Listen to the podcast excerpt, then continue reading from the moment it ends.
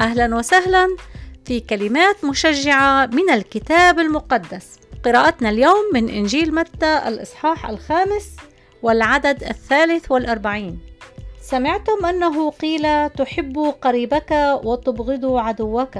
وأما أنا فأقول لكم احبوا أعداءكم. باركوا لاعنيكم. أحسنوا إلى مبغضيكم. وصلوا لأجل الذين يسيئون إليكم ويطردونكم لكي تكونوا أبناء أبيكم الذي في السماوات. فإنه يشرق شمسه على الأشرار والصالحين ويمطر على الأبرار والظالمين.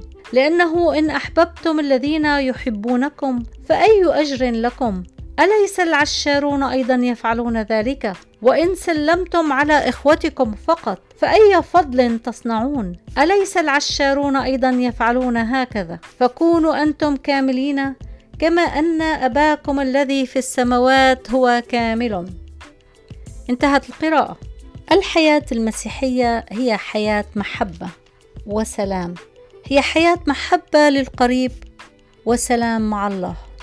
من السهل على الإنسان أن يحب القريب وليس من السهل عليه أن يحب البعيد والعدو. ما الذي يعطينا القوة حتى نحب حتى الذين يسيئون إلينا؟ بالقدرة البشرية وبالأخلاق وبالتربية الحسنة لا يمكن أن يتغير القلب. ولكن نحن نريد أن يكون هناك تغيير في القلب جذري.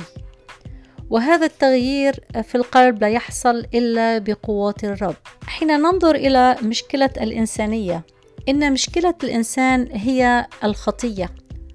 وهذه الخطية ولدنا بها كطبيعة بشرية. من يوم آدم وحواء أخطأ ولم يطيعا الله دخلت الخطية في الإنسان وعانى الإنسان من مشكلة الخطية القتل والضرب والحروب كل هذه هي نتائج خطية الإنسان. ولم يكن هناك أي حل لهذه الخطية إلا أن يأتي الرب يسوع المسيح ويدفع عقاب هذه الخطية عنا على عود الصليب.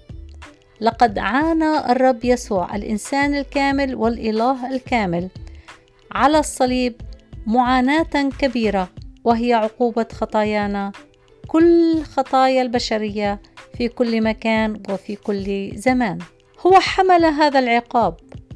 فحين نأتي إليه ونشكره على هذا العمل نأتي إليه ونندم على الماضي وعلى كل خطية عملناها في الماضي نطلب منه السماح نطلب منه أن يعطينا القوة للحياة الجديدة نتوب عن الماضي ونبدأ طريقا جديدا معه.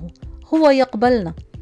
الكتاب المقدس قال الجميع أخطأوا وأعوزهم مجد الله. وهذا في روميا 3 23 وأيضا يقول لنا الكتاب المقدس أجرة الخطية موت.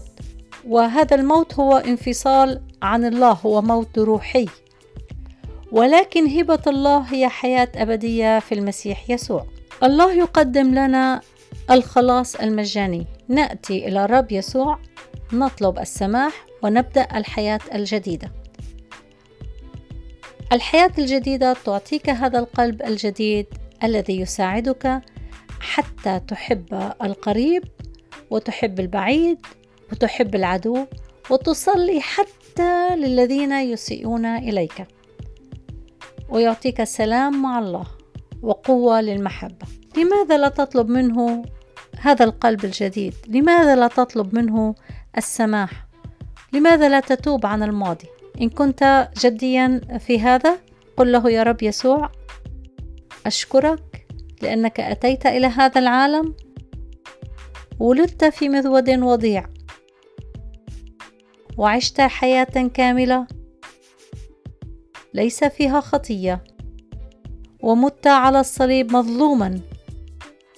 ولكن طوعا ذهبت إلى الصليب لكي تدفع أجرة خطاياي وخطايا العالم.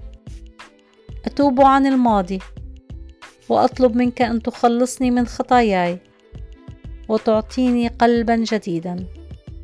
أشكرك يا رب. آمين. أرجو أن تكون قد صليت معي هذه الصلاة وأتيت إلى الرب بكل جدية لتبدأ الحياة الجديدة التي فيها سلام مع الله. آمين.